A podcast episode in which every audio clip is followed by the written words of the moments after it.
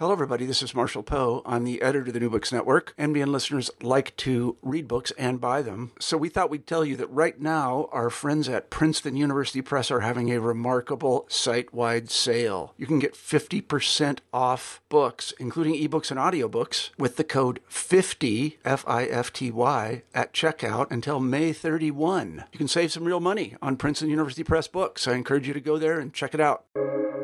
Welcome to the New Books Network.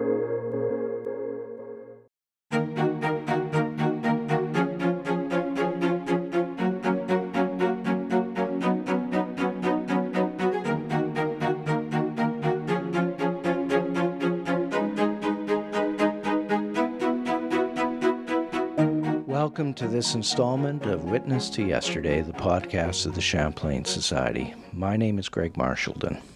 Business history was my first professional destination as an academic. I wrote articles about financial history and a book about Canada's most prominent merger promoter and financier during the heady years of the Laurier boom.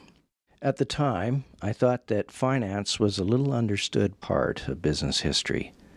Today, we are going to explore what is truly one of the least understood areas of business history that of professional sports. To do this, I have Andrew Ross with me in Montreal, the home of the Canadiens, the most iconic team in the NHL. Andrew is a professional historian and archivist who works with Library and Archives Canada. We are going to talk about his wonderful business history of the NHL entitled Joining the Clubs The Business of the National Hockey League to 1945, published by Syracuse University Press in 2015. Andrew, welcome to Witness to Yesterday. Greg, thank you for having me on the podcast. It's a real pleasure to be here. First, let me come clean. I was the external examiner on your dissertation about a decade ago. I actually thought it was a superb thesis and strongly urged you to publish it. Well, here we are today to talk about that thesis, but I find that only one half of your thesis is actually in the book. What happened to the other half? You might recall that the thesis that you reviewed, which took the history of the league up to 1967, was quite long. Uh, but uh, when I decided to bring it to publication, I could not bear to do as many do and carve it up by cutting detail. So instead, I cut it chronologically. And I ended at the end of the Second World War, which was sort of a logical break. So after that, I'll be working on a sequel to uh, take that up to 1967. So you'll be happy to see that. Well, maybe you could even bring it up to date and make it a real popular bestseller. Well, that's so the dissertation went first 50 years of the league. So I'd have to probably do another two or three books to get it up to 2017. All right. So your book begins with the birth of the NHL in 1917. Uh, the league is now just over a century old. Tell us how it all began. It's quite fascinating, actually, how how the league got formed, uh, and it really gives us some insight as to how difficult it was to keep a hockey league together, and by extension, I guess we would say how much credit those early owners and administrators of the league deserve for designing something that eventually would last a whole century. The league just had its uh, its anniversary in 2017, as you alluded to. So the National Hockey League was formed in 1917 from teams from the National Hockey Association which essentially broke up because the Toronto owner couldn't get along with everyone else. This is a story that's quite popular in uh, sports leagues as well. Seems to be a bit of a recurring theme in the very, NHL. Very recurring, yes. So this guy's name was Eddie Livingstone, and although he had some, actually some pretty good ideas about hockey, he's quite an innovative guy. Basically, his problem was he didn't get along with the other owners. The main thing that had soured them was in 1916, he actually merged the two existing Toronto franchises together into one team to save on expenses and increase attendance. Remember that this is right in the middle of the First World War. The NHA is having a hard time especially the Toronto teams having a hard time getting people to come. Uh, and so, and Toronto had never really been a professional hockey city. It's kind of interesting. Amateur hockey was really strong in Toronto. Stephen Harper's book was about this, about how strong amateur hockey was but the fans and the local entrepreneurs preferred am- amateur hockey. I think the entrepreneurs because they could make more money by not paying players. So, tell us a little bit about after that very promising beginning. Uh, how did the league survive some very hard times? You had the roaring 20s and the prosperity of the 20s. I would imagine that that really boosted the uh, the fortunes of the early NHL. But then all of a sudden, bang! You've got the Great Depression. So how did it survive this? Yeah, the league actually in the first couple years were a little bit touch and go. They the arena burnt down and they went down to about three teams. But yeah, after a few years, they really started getting going. Uh, Eddie Livingstone was still uh, out there somewhere trying to form his own league. So the league was actually expanding again to Hamilton and to set up a team in Hamilton called the Tigers. And then in 1923, uh, they got the idea that they should expand to the United States and actually put out some serious feelers. And that connected, as you said, to this this roaring 20s uh, expansion of sports markets, especially in the United States, centered around Madison Square Garden, which was the biggest arena in the world, sat 17,000 people in, in, New York City. In New York City, that's right. And so um, it did do very well. And up by 1927 or so, the league got itself up to about 10 teams, right? And about six of them were American, right? So it was a big expansion era. Uh, much of the credit for this, of course, goes to the league president, Frank Calder, who kept the, uh, the owners together. It was a big challenge uh, integrating the American owners who had their own ambitions. Uh, they loved hockey as a game, but weren't so clear on the uh, the competence of the Canadian owners, we'll say. So uh, there was a bit of a fight between, particularly the Boston owner, Charles Adams, the owner of the Bruins, and Frank Calder. They got into a tussle. But in the end, Calder won out. He was able to make the compromises that allowed the league to survive. But then, as you say, this depression comes along. So the Great Depression was a great challenge for the league. It was unevenly felt across uh, Canadian cities, some cities much more desperate than others. Detroit, of course, the home of auto manufacturing, was devastated. And in fact, uh, we start seeing uh, the weakness of the individual franchises. So the Detroit uh, team and the Olympia actually go bankrupt and have to be taken over by James Norris, who's an expatriate Montrealer who had become wealthy as a grain trader the legendary Ottawa Senators team that had been so successful on the ice in the 1920s essentially built a new arena but can't really make a go of it and wound up moving to St. Louis and then fail in St. Louis right in the middle of the Depression. The Pittsburgh Pirates had to move to Philadelphia and become the Quakers, and they also uh, weren't able to make a go of it either. Uh, James Norris is actually a quite interesting character here. He essentially is the savior of the league. He's a guy who's made a lot of money in grain trading, and in a depression, people still need to eat, so he's still making money. Uh, but he's able to have enough um, cash flow to take over the Detroit Olympia. He essentially gets his money into Chicago Stadium, also buys shares into Madison Square Garden, which owns the New York Rangers and is the home of the New York Americans. They had two NHL teams. And because of his support, basically the NHL is able to survive to the end of really the Second World War. So you describe the NHL as many things. It's an entertainment product, it's an association of independent clubs, it's a cartel, it's a partnership, and it's a competitive league. So what really is the NHL? Well, I love the I love the phrase that Clarence Campbell called it. So Clarence Campbell in the 1960s, who was the third president of the league, uh, called it a rather unique sort of in, of organization. Uh, in fact, he was called it a name, and it was very interesting this focus because really it was all those things you said. It was entertainment, it was this association, it was a partnership, it was a league, but it's also, as I argue, an institution. You know, it was something beyond that. And we think of the NHL today. Do people think of it as a business, or do they think about it as the game, which is often how people people talk about. So it wasn't uh, a conventional business, that I understand. Uh, but as a business, was it big business, at least in some sense of the word? I think it was. Yeah, it was in the sense of being culturally big business. There was a line about the sports business where someone said the sports business was smaller than the cardboard box industry. But you don't read about the cardboard box industry in the daily newspaper. Well, that's a great quote. it's a really good. One. I think he was talking about the industry in general, but there's a lot of economic activities that just don't resonate with people. Sports has this clear cultural resonance with uh, with people, particularly in North America. Right? They start to identify with it. When you see someone walking around with a Toronto Maple Leafs sweater on or a Habs sweater, do you think they're wearing a brand, or do you think no, that's that's my team, right? It's a real identity thing. That's it's quite a bit different than your average business. Well, that's for sure. So, how is the business history of the NHL different or the same as other professional sports in North America, such as baseball, basketball, and football, with, you know, the NBA, for example, and basketball, and the NFL and football? That's a really good question as well. Early on, when the, the, the leagues before the NHL got formed in Montreal, the model was actually lacrosse leagues. And they consciously, in 1909, shift over to baseball. The NHL owners say baseball is the model. So they stru- structure their player relationships, the organization of the league around baseball, which is a closed cartel where you decide who's going to be let in and who's going to be kicked out. Uh, unlike, for example, the Football Association that some are familiar with in in uh, in the United Kingdom, where when you win the league below, you automatically get promoted upwards in North America, they have these closed cartels, which are quite unique.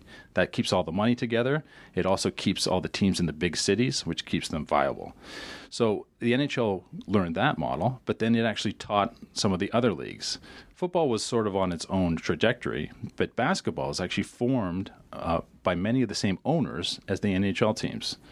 And the relationship there is based on this model of the modern multi-purpose arena, which is essentially a forum no pun intended, so that you could have a basketball team, a hockey team, the circus, music events in the same building. So what you start seeing, um, and this starts with hockey, is that the owners of the hockey team are the owners of the arena, become the owners of the basketball team, and then they actually that is the functional unit that basically we still see here today. If you look, think of an example, um, particularly in Toronto with the Raptors, which is essentially the Raptors, the Maple Leafs, and the the arena are all owned by the same corporate entity. Right. So obviously there are more similarities than differences, and I really like the way that you apply. Avner Greif's, uh, the the uh, economist, his definition of an institution, which is a system of rules, beliefs, norms, and organizations that together generate a regularity of social behavior. And this really, I think, does apply to the NHL. It really is much more of a business institution or system rather than a single enterprise. So, what has changed in this institution over the past century. So here here was where we have to get into the part I didn't publish, I think, because the story I tell in joining the clubs is very much about how the the NHL developed that system and became that institution. By the end of the war, it was in a very interesting place where it had come through a war with the support of Frank Calder and kept playing hockey in a war, you know, in Europe where young men were dying. If you think about this, ordinarily we might not expect that sport, something so evanescent and of frivolous, would actually continue as a serious activity. But that was because arguments were made about hockey being a morale booster, about again being rather essential to Canadian identity in some ways. It was also very important. Frank Calder was very clever in emphasizing the uh, and playing with the binational character of the NHL. And that's going back to your previous question, something that makes the NHL quite unique baseball, you have one Canadian team. Basketball, you have one Canadian team. But hockey, you've got this combination of American and Canadian teams, and they actually have to play with the legal environments and, and, and toy with that a little bit. So, um, what has changed is since 1945, I think uh, Greif's definition really f- starts fitting that much better in the sense that it's hockey started structuring the entire economy of hockey, the entire industry of hockey, if you will, where young boys now, young girls, grow up playing hockey, and the NHL is their long term model. Right, that is their goal. Even though the NHL doesn't give any money to you know six year olds or seven year olds playing hockey, they have structured the rules. They've structured the organization. Everything is funneled towards the NHL as the ultimate, uh, the ultimate goal. And so I think that's where you get that broader definition of it being more than just a business. Well, that's for sure. And I certainly know growing up in Western Canada, the influence of the Western Hockey League and, in a sense, the way in which it uh, fed directly into the NHL, which is the reason that there are so many kids from prairie provinces that ended up playing in the NHL. But that was their dream from the beginning and they were being trained for that, even though only a very small minority of them would ever be able to even get a shot at the NHL. Yeah, and it's what's interesting is that in the before 1967, which is of course the great expansion from six to 12 teams in the NHL, individual NHL teams essentially own or sponsor the amateur systems all the way down in cities like Regina, cities like Winnipeg, and even in Toronto. They really contribute a lot. They own amateur teams and they really support that. Uh, in 67, they stopped doing that because there's now 12 more teams. They can't create, they can't create new Canadian cities to have hockey players in them, and they can't effectively share the territories.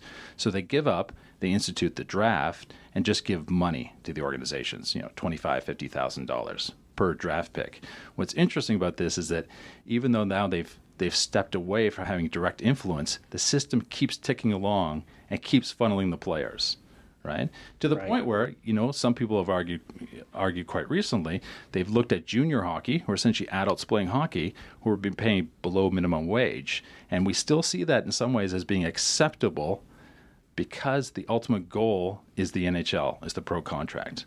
Right, so that there's this trade-off that is still, and the NHL is not even directly enforcing that. It's actually being enforced by society at large. Well, let's return to the idea of a cartel. Uh, it's defined as a group of producers who coordinate the supply and distribution of a product. So far, that is exactly what the NHL does and historically did.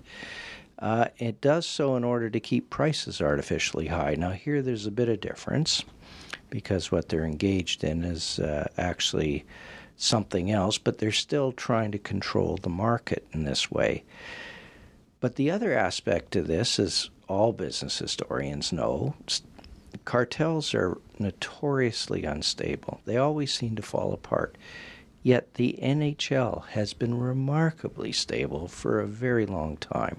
Why is that? It's a great question. In some ways, I, would say that's the background business history theme to my book, and that's the title comes from that is joining the clubs. Is that the essential part here is actually keeping the clubs together. And you're you're, you're right in think in, in, in stating that the, it's not about prices. So we think of a cartel of OPEC or some sort of producer cartel about protecting prices. The cartel in the NHL, in some sense, it's actually a cartel of cartels in the sense that it, it associates with the American Hockey League and other cartels that are operating in the same way. And what it does is it controls players and where they go, and it also controls the arenas. And having control over players and control over the infrastructure of playing are key to the stability because uh, as I mentioned with the a relegation system like they have in England, it's a real problem when that when a team gets promoted that only has a stadium of 15,000 people and it plays against other teams that have stadiums of 65,000 people because then the money doesn't even out. So what you start seeing in hockey is there's only so many arenas that can actually sustain the team. So that franchise has a high value and there's a great incentive to stay together because if you take your team out of the league, who are you going to play against? The the league creates the value. The the team by itself cannot produce by itself, right? A game is at least a two-part operation not a solo operation. So that's so the nature of the product itself actually facilitates that that maintaining that cartel. But it's still a great question because before the NHL was formed in 1917, your average persistence of a league, even at that level, was five or six years. You know, there's always some sort of pressure that broke it or created a rival league uh, or push it to dissolve. Well, Andrew, as you know, the Champlain Society was established to preserve the documentary history of this country. I'd like to talk to you about the primary sources you used. And, you know, usually in writing a, a business history, you depend on the records of the enterprise to reconstruct its history. But I noticed that there was actually quite little in terms of records for the NHL as a whole. So, what did you use to reconstruct this history? that was a little bit of a disappointment to me because there had been previous work when the NHL had given uh, historians access to their archives. And when I asked, they chose not to. Since then, they've actually digitized a lot of it and have been a little bit more open to s- more specific requests. But the answer to your question is I did everything else. I looked at everything else. It actually forced me to be quite creative in putting together the picture with newspapers, with court records. Uh, Conn Smythe, who is the owner of the Toronto Maple Leafs, actually, um, his descendants put his records in the archives of Ontario, and he has essentially his copies of a lot of the league correspondence for when he was the head of the Board of Governors. So that helped a lot. Um, and there's also smaller collections from Quebec to Boston that I, that I dug into to kind of put that picture together. And then what happened is after I did the dissertation and came to the book, the Hockey Hall of Fame made me aware of a collection of Board of Governors uh, minutes. So minutes of the verbatim minutes of the Board of Governors meetings, which means every word every owner said to uh, each other at a meeting that took place four times a year. This stuff for a historian was gold. And I note that you really used that for your chapter on the Second World War, which was fascinating. And you use it to very good effect, I think. So can you describe that? Yeah, well, what like I said, this is these are unique records. I would say in business in general. You, uh, if you're doing business history, you see board of directors minutes, and they're usually the agenda and a little bit of a short blurb of the discussion. But due to a controversy in about 1925, where some owners had argued about what had happened at the last meeting, they hired a permanent stenographer to come to every meeting to record every word that was said at a meeting. And so these are fascinating because you see the personalities emerge from the owners they're very frank with each other. um, we do know that there was fights at some meetings; those aren't recorded, but there's a couple of fist fights. But you see the personalities come out. You see who doesn't like each other. And what was fascinating about the Second World War is there is one meeting where they actually talk about whether or not the the league is legal or not. One thing I didn't mention about cartels, but you'll know uh, well, is that cartels are not really legal in North America. The government doesn't like them. Asian, Europeans, they like cartels a little bit more than we do. That's another reason they're unusual here. Uh, and in this discussion, this one meeting at the NHL, they talk about whether or not what they're doing is essentially would survive in a court of law. And one of the owners is quite self aware. Fred McLaughlin of Chicago basically tells the other owners if this were go to court, we would lose. Well, particularly in the United States, you have very strict rules and laws against antitrust, and you had constant investigations. I'm not surprised to hear that. Yeah, well, the surprising thing was the other owner, I think it was uh, John Reed Kilpatrick from the Rangers, who seemed surprised by this. He wasn't aware that that that sport inhabited this rather fragile uh, space in the in, in the legal space. Uh, of course, how hockey had survived in doing this was on the strength of the cultural power of baseball in the United States.